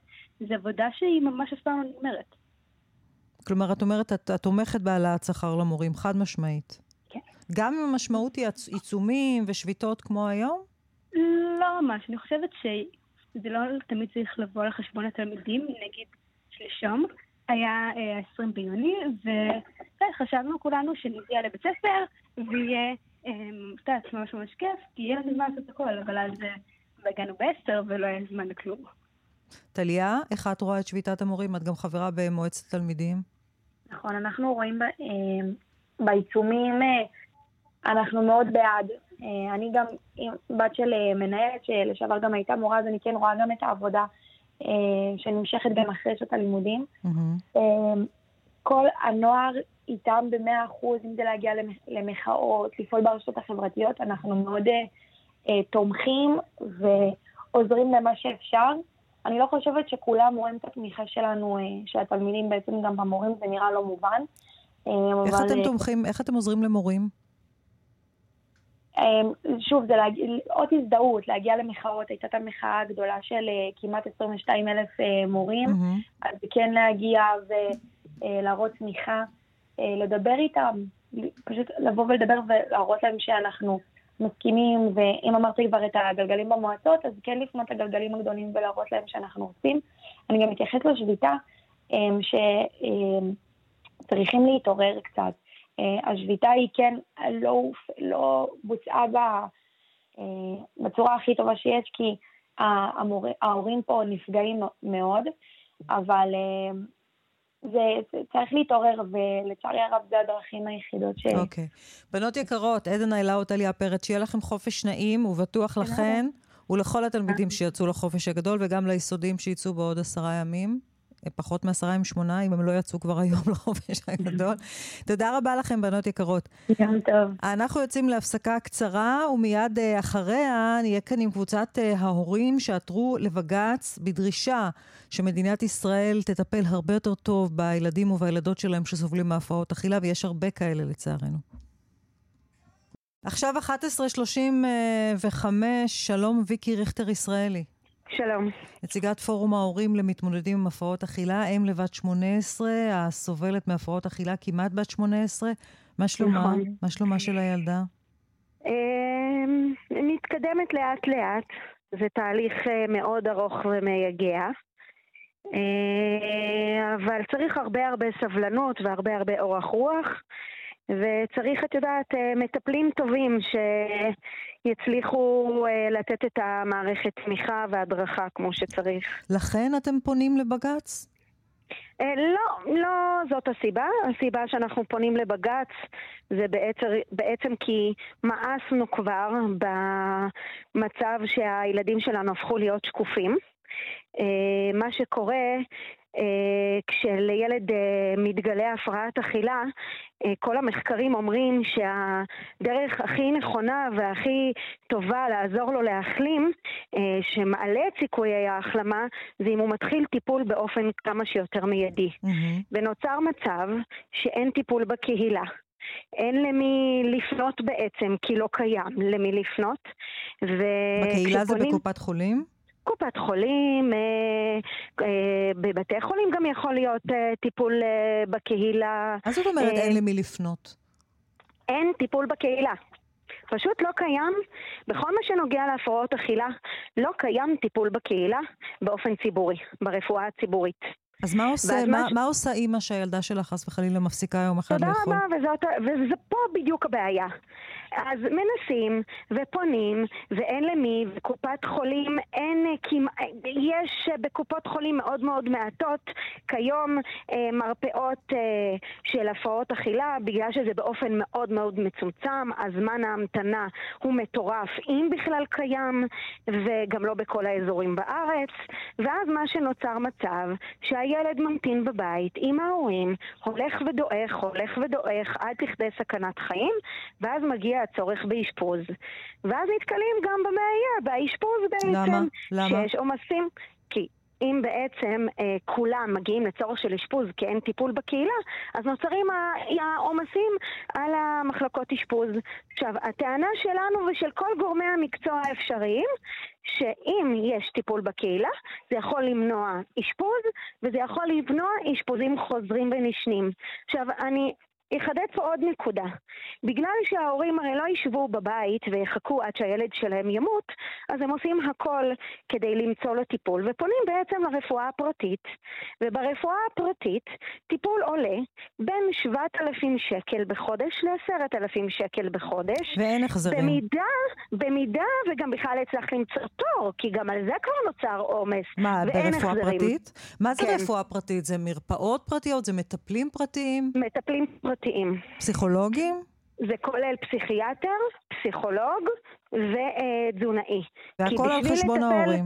בדיוק. בשביל לטפל כמו שצריך בהפרעת אכילה, שזה שונה בעצם, סליחה, מהפרעות נפשיות אחרות, שחייב להיות פה טיפול רב-מערכתי ביחד, בצמוד.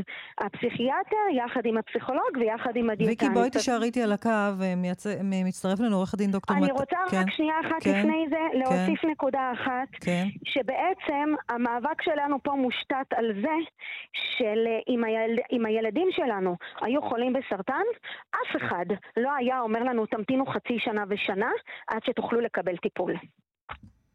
שלום עורך הדין דוקטור מתן גוטמן. שלום ליאת. אתה מייצג את פורום ההורים למתמודדים עם הפרעות אכילה. מה בעצם אתם דורשים מבחינה משפטית ממדינת ישראל? מבחינה משפטית זו דרישה מאוד פשוטה. חוק ביטוח בריאות ממלכתי קובע שכל הטיפולים שנמצאים בסל הבריאות, ואין כמובן חולק שטיפולים אה, פסיכיאטריים, נפשיים, טיפולים תזונה, אה, תזונה, כל הטיפולים שקשורים בהפרעות אכילה כלולים בסל הבריאות, חייבים להינתן לכל החולים במדינת ישראל בזמן סביר, במרחק סביר ובאיכות סבירה. זה חובה חוקית של מדינת ישראל, והיא חייבת להקציב תקציבים על מנת למלא את החובה החוקית הזאת. כמו בדיוק שאמרה ויקי, דומה הדבר שעכשיו אדם, לדוגמה חלילה חולה במחלת לב או מחלת סרטן, ואומרים לו, תבוא עוד שנה, נטפל, כרגע אין לנו. זה כמובן לא היה עולה על הדעת. פניתם, קיבלתם כבר תשובה ראשונה? לא, עדיין לא. הוצאנו מה שאנחנו נקרא, כמובן, אה, לפני שמגישים את העתירה, חייבים להגיש מה שקורה טרום בג"ץ, או מיצוי הליכים. שזה למעשה כל הטענות המשפטיות, המהותיות. אה, הוא עבר לכל הגורמים הרלוונטיים לפני כשבוע בערך. אנחנו נמתין עוד מעט, ובזמן הקרוב, ככל שלא נקבל מענה ראוי, כמובן שנעביר את, ה, את כל החומר לעתירה לבית המשפט העליון, וכבר היו דברים מעולם, זאת אומרת, בג"ץ, מכיוון שמדובר פה בחובה חוקית של המדינה שאין עליה חולק, בסופו של יום המדינה חייבת להעניק את התקציב, הנתונים הם מזעזעים לי. יש בישראל, לפי כל הדוחות, אין על זה ויכוח, ממבקר המדינה עד דוחות של הכנסת, יש בערך בין 70 ל-90 אלף חולים בגילאים הרלוונטיים, רובם כמובן נערות, אך לא רק. ויש בסך הכל, תראי, בטיפול בקהילה, שזה הטיפול הכי אפקטיבי וחשוב, כ-90 מיטות. זה הנתונים. אז אפשר להבין למעשה ש, שחולה עכשיו שמאובחנת, למעשה היא צריכה להטעין שבעה, שמונה, תשעה חודשים לקבל טיפול. כמובן שמה שקורה בדרך הוא שמשפחות מתמוטטות, פשוט מתמוטטות, מפרקות פנסיות, מפרקות קופות חיסכון, מתפטרים מהעבודה. תופעה מדהימה שנתקלתי בה, לא האמנתי שראיתי, יש תופעה שאומרים, בתי החולים אין להם איך לטפל, הם כותבים להורים אשפוז ביתי. מילה מכובסת, בעצם הורה, תתפטר מעבודתך, ותטפל בילד שלך. עורך הדין גוטמן, בוא תישאר, בוודאי, תישאר איתנו על הקו. מצטרף לנו כעת חברת הכנסת לימור מגן תלם מישראל ביתנו, שמטפלת בנושא הזה. שלום, חברת הכנסת לימור מגן תלם. שלום ליאת, צהריים טובים. איזה מענה אתם יכולים לתת למשפחות האלה?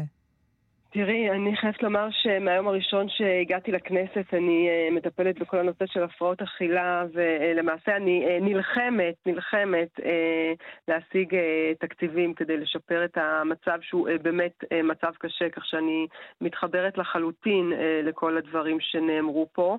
Um, עד שהגעתי הנושא הזה פשוט לא היה מטופל, אף אחד לא התעסק עם זה, לא רצו להתעסק עם זה, הוא היה בסדר uh, עדיפות uh, אחרונה גם מבחינת תקציבים, ובאמת אחרי uh, מלחמה ארוכה ועיקשת, uh, פניתי לשר האוצר אביגדור ליברמן, ולשמחתי הוא הרים את הכפפה, ואני השגתי תקציב של uh, 30 uh, מיליון ש"ח, שהוא למעשה תקציב מכספים קואליציוניים, שהוא היה ייעודי להפרעות אכילה, אנחנו ממש ב... בשבועיים האחרונים אה, מתחילים אה, ליישם אותו, אה, הופנה לטיפול בקהילה, שחלק מזה זה בעצם כספי תמיכה לפיתוח שירותים של בתים מאזנים, לקיצור תורי המתנה, חלק ממנו הולך להכשרות, להכשרות ייעודיות לתחום הפרעות אכילה, באמת חסרים תזונאים שמתמחים בהפרעות אכילה, חסרים פסיכיאטרים, פסיכולוגים שמתעסקים ומתמחים למעשה בהפרעות אכילה, כך שגם בנושא הזה אני מתחברת לכל מה שנאמר פה על ידי אה, ויקי קודם. אה, הוספנו, אה, הולכים להתווסף 23 מיטות אשפוז, שיש באמת מחסור נוראי בנושא הזה, וגם תוספת של עמדות יום, שגם בסוגיה הזאת יש מחסור נוראי. כך שאני חייבת לומר שכשאני הגעתי, אני באמת הופתעתי, אפילו אני חייבת לומר הזדעזעתי, שיש תורי המתנה כל כך ארוכים לקבל מיטת אשפוז בין חצי שנה לשנה, זה משהו שהוא באמת לא מתקבל על הדעת. 30 מיליון שקלים כבר הוזרמו למערכת? הם כבר כן, נכנסו כן, למערכת? כן, כן, כן, והם ממש בשבועיים האחרונים כבר מיושמים. בתי חולים כבר קיבלו את ההקצאות, אמרו להם לאיזה בתי חולים אה, אה, אה, הוסיפו מיטות אשפוז. בית חולים אסף הרופא, שש מיטות, בית חולים זיו, ארבע מיטות, בית חולים שניידר, ארבע מיטות, בית חולים העמק, שלוש מיטות, מעייני הישועה, ארבע מיטות, קפלן, שתי מיטות. זאת אומרת, יש, okay. אוקיי. יש כבר, בתי חולים קיבלו את כן, ה... בואי תשאר איתי. אבל כן. את שואלת אותי, זה באמת... אני רוצה להוסיף משהו, רגע, רגע, חברת הכנסת מגן, רצית רק להשלים את המשפט? כן, אני אומרת שאם את שואלת את זה באמת רק ההתחלה, וצריך צריך לדאוג פה לעוד תקציבים, ואני הולכת להמשיך להילחם, וככל שזה קשור בי ובכספים קואליציוניים, לנסות להביא עוד תקציבים משמעותיים לתחום של הפרעות אכילה. ויקי, ממש משפט סיום. כן, שני דברים קטנים. קודם כל לגבי מה שחברת לימור מגן תלם אמרה, אנחנו עשינו הרבה באמת עבודה משותפת גם עם חברת לימור מגן תלם, חברת כנסת לימור מגן תלם, והיא באמת... עושה מאמצים רבים כדי לסייע ו- ולתמוך. Uh, העניין הוא ששוב, היא הזכירה תוספות של מיטות אשפוז מבחינת עמדות טיפול יום, שזה הטיפול בקהילה, שזה מהותי יותר ממיטות אשפוז.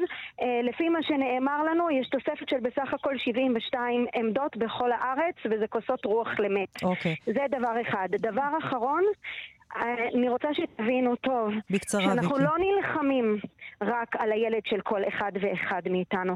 אנחנו נלחמים על כל הלפחות 100 אלף משפחות האלה, שכבר הילדים שלהם חולים, ואנחנו בעצם נלחמים גם על הילדים של כל עם ישראל, כי אי אפשר לדעת באיזה דלת זה עוד ידפוק. טוב. חברים, אנחנו רק נביא פה את תגובת קופת חולים אה, מאוחדת. לצערנו, הקורונה החריפה עוד יותר את מצוקת אנשי המקצוע בתחום בריאות הנפש. על מנת להתמודד עם מצוקה זו ולמרות העובדה שהתקציבים שניתנו על ידי המדינה כבר מוצו במלואם, הקופה הקצתה תקציבים מיוחדים לטובת הקמת מרפאות ייעודיות להתמודדות עם הפרעות אכילה, כשארבע מהן כבר נפתחו בירושלים, רחובות אשדוד ופתח תקווה, ומספר מרפאות נוספות עתידות להיפתח ככל שנצליח לגייס אנשי מקצוע ותשתיות לטובת העניין. במקביל, בשנתיים האחרונות הקופה הובילה מהלך מסגרתו ניתן מענה לתחום בריאות הנפש גם באמצעים דיגיטליים. ואנו נמשיך לעשות את מירב המאמצים על מנת לתת מענה הולם וראוי בתחום זה. תגובת משרד הבריאות, מגפת הקורונה עמה התמודדנו בשנתיים האחרונות, הציפה את הצורך בהרחבת המענה בתחום בריאות הנפש. משרד הבריאות שם את הנושא בראש סדר העדיפויות, ובתחום טיפול בהפרעות אכילה פועל משרד הבריאות להרחיב את טיפולי היום. כמו שאת מבקשת, ויקי, שמטרתה מניעת אשפוזים מיותרים תוך המשך שגרת החיים ככל שניתן. כמו כן הוחלט על הרחבת המענים לטיפולי היום ב-40 עמדות נוספות בפריסה ארצית שיפתחו עד אוקטובר השנה. בנוסף הוחלט על הקצאת 23 מיטות אשפוז נוספות להפרעות אכילה. במבחני התמיכה של בריאות הנפש עתידים להתפרסם בקרוב כ-15 מיליון שקלים מיועדים לטיפול בהפרעות אכילה, הן לקיצור תורים במרפאות והן לפיתוח מענים יהודיים למניעת אשפוז, כגון בתים מאזנים ואשפוזי בית יהודיים להפרעות אכילה. אנחנו נמשיך ונעקוב, אני מבינה שהמאבק שלכם נמצא בראשיתו ושזה לא מספיק, זה ברור. אני מאוד מודה לכם. כן, זה כוסות רוח למת. ויקי, רכטר ישראלי, עורכת הדין דוקטור מתן גודמן, אני מאוד מודה גם לך מתן, תודה רבה. תודה. חברת הכנסת מגן תלם, בואי תישארי איתנו, יש לנו ממש אה, שתי דקות, אה, ספרי לנו על אה, הצעת חוק שלך שעברה בעניין, לא בדיוק באותו עניין, אבל בעניין דומה, הצעת חוק ליווי הורים לקטינים בתעשיית הפרסום והדוגמנות? כן, אתמול הצעת החוק שלי עברה בקריאה ראשונה. אמ, כל המאזינים, אני מעריכה, שזוכרים שהיו מספר פרשיות של סוכני אה, דוגמנות שהתברר שהטרידו נערות צעירות שכל אה, חלומן למעשה היה אה, להיות דוגמניות וניצלו את הכוח שלהם ואת המעמד שלהם ופגעו בהם מינית. וכשאני ככה נכנסתי ולמדתי את הסוגיה, התברר לי שאין שום חוק למעשה שמחייב אה, אה, אה, את הנערות האלה להגיע בעצם עם אה, הורה מלווה, עם איזשהו אפוטרופוס. Okay. אוקיי. אה, כשאני הייתי דוגמנית אה, בצעירותי שנים רבות, אה, לא עלה על דעתי ללכת לאודישנים ולצילומים בלי אה, הורה מלווה. לימור, בואי תני לנו את השורה התחתונה, מה קובע החוק? שורה התחתונה באמת שהחוק קובע שהורה, אה, סוכן דוגמניות לא יוכל להיפגש עם נער או נערה לבד, אה, בלי ההורים, ואם ההורים... אה, או אפוטרופוס לא יכולים להגיע, הם פשוט יצטרכו אה, לתת אה, אישור, וזה בעצם יביא לכך שההורה ידע, וסוכן הדוגמניות ידע שהנער נערה נפגשים עם סוכן דוגמניות. כן, וזה עבר בקריאה ראשונה, אנחנו מאחלים לך... זה עבר ש... בקריאה ראשונה, כן. כן. תודה רבה לך, חברת הכנסת לימור מגן תלם מישראל ביתנו, תודה רבה. תודה רבה. אנחנו יוצאים להפסקה קצרה, ועוד מעט נהיה בכנסת, שם החל הדיון בהצעות החוק השונות לפיזור הכנסת. שלום לכתבנו בכנסת, זאב קם. שלום ליאת, צהריים טובים. אנחנו שומעים ברקע את המליאה, התחילו הדיונים הסוערים בהצבעות על פיזור הכנסת, זאב. לא הייתי מגדיר את זה כסוער, כי את יודעת, בסוף הרי יש פה הסכמה של קואליציה כן, ואופוזיציה על עצם ההליכה. כן. כן, אנחנו נראה פה אה, רוב, אה, מה שנקרא, אה, מקיר לקיר שיתמוך בהצעות, לא פחות מאשר 11 הצעות חוק שונות לפיזור הכנסת, חלקן של הקואליציה, רובן של האופוזיציה. עכשיו נמצא על הדוכן הנואמים הנואם של ההצעה החמישית, אלי כהן מהליכוד. בואו נתחבר לכמה שניות מהדברים שלו, זה רץ פה די מהר. חבר, חברת הכנסת גמליאל, בבקשה. ועכשיו עולה אה, חברת הכנסת גילה גמליאל, גם היא מהליכוד, עם הצעת החוק השישית לפיזור הכנסת. אה, זה מרגיש כמו תחנת רכבת, אחד עולה, כמה הצעות יש? יורד. 11 הצעות חוק. אה, כולן אגב אומרות... למה כל כך הרבה? למה לא אחת לאופוזיציה, אחת לקואליציה? אדוני היושב-ראש... בשביל הרגע הזה. כל אחד רוצה לדבר, כל אחד רוצה לנאום, מבינים כולם שיש שידור חי בכל כלי התקשורת. בואו נתחבר לגילה גמליאל לכמה שניות. ובזכיחות גנבו את קולותיהם של אזרחי ישראל והכריזו עלה בידי. היום, שנה לאחר מכן, אנחנו מחזירים את המנדט לעם, שמעולם לא נתן את האמון בממשלה הזו, ושמים סוף לממשלת המדיניות הכושלת, חסרת החזון ונטולת האידיאולוגיה. ממשלה של פוליטיקאים שבשם תאוות שלטון וגחמות אישיות... זאב, אנחנו חוזרים כן, אליך. כן, צריך להגיד, אנחנו כן. רואים פה נאומים שדי חוזרים על עצמם, כי כן. זה אנשי האופוזיציה, אז המסר הוא די דומה. עוד מעט גם יהיו כמה נאומים של אנשי קואליציה, גם להם יש הרי הצעות חוק לפיזור. מילה על התהליך, ממש ב-30 שניות. התהליך הוא רק היום יהיו 11 הצבעות על 11 הצעות החוק הטרומיות, אבל כל זה ייעצר היום ויתחדש בשבוע הבא עם ההכנות לקראת הקריאה הראשונה ובהמשך השנייה והשלישית, אם תרצי, החלק היותר משמעותי וחשוב ודרמטי של התהליך של פיזור הכנסת. רק נגיד, כל הזמן שיהיה מעכשיו ועד האישור בקריאה השלישית, זה הזמן שיהיה גם לעצור את זה ברגע האחרון באיזשהו ניסיון להקים קואליציה אחרת, סיכוי קטן, אבל קיים. תודה רבה, זאב. תודה ליאת. אתם מוזמנים להמשיך אה, ולהאזין לדיונים גם בחצי היום מיד אחרינו עם אסתי פרז. תם סדר יום של יום רביעי. מירית אושר מיטרני ורבית לוי ערכו את המשדר. שירלי וייל והדס בארי בהפקה. רומן סורקין על הביצוע הטכני. אני אה, ליאת רגב, ולהתראות המשך האזנה מענה לכולכם.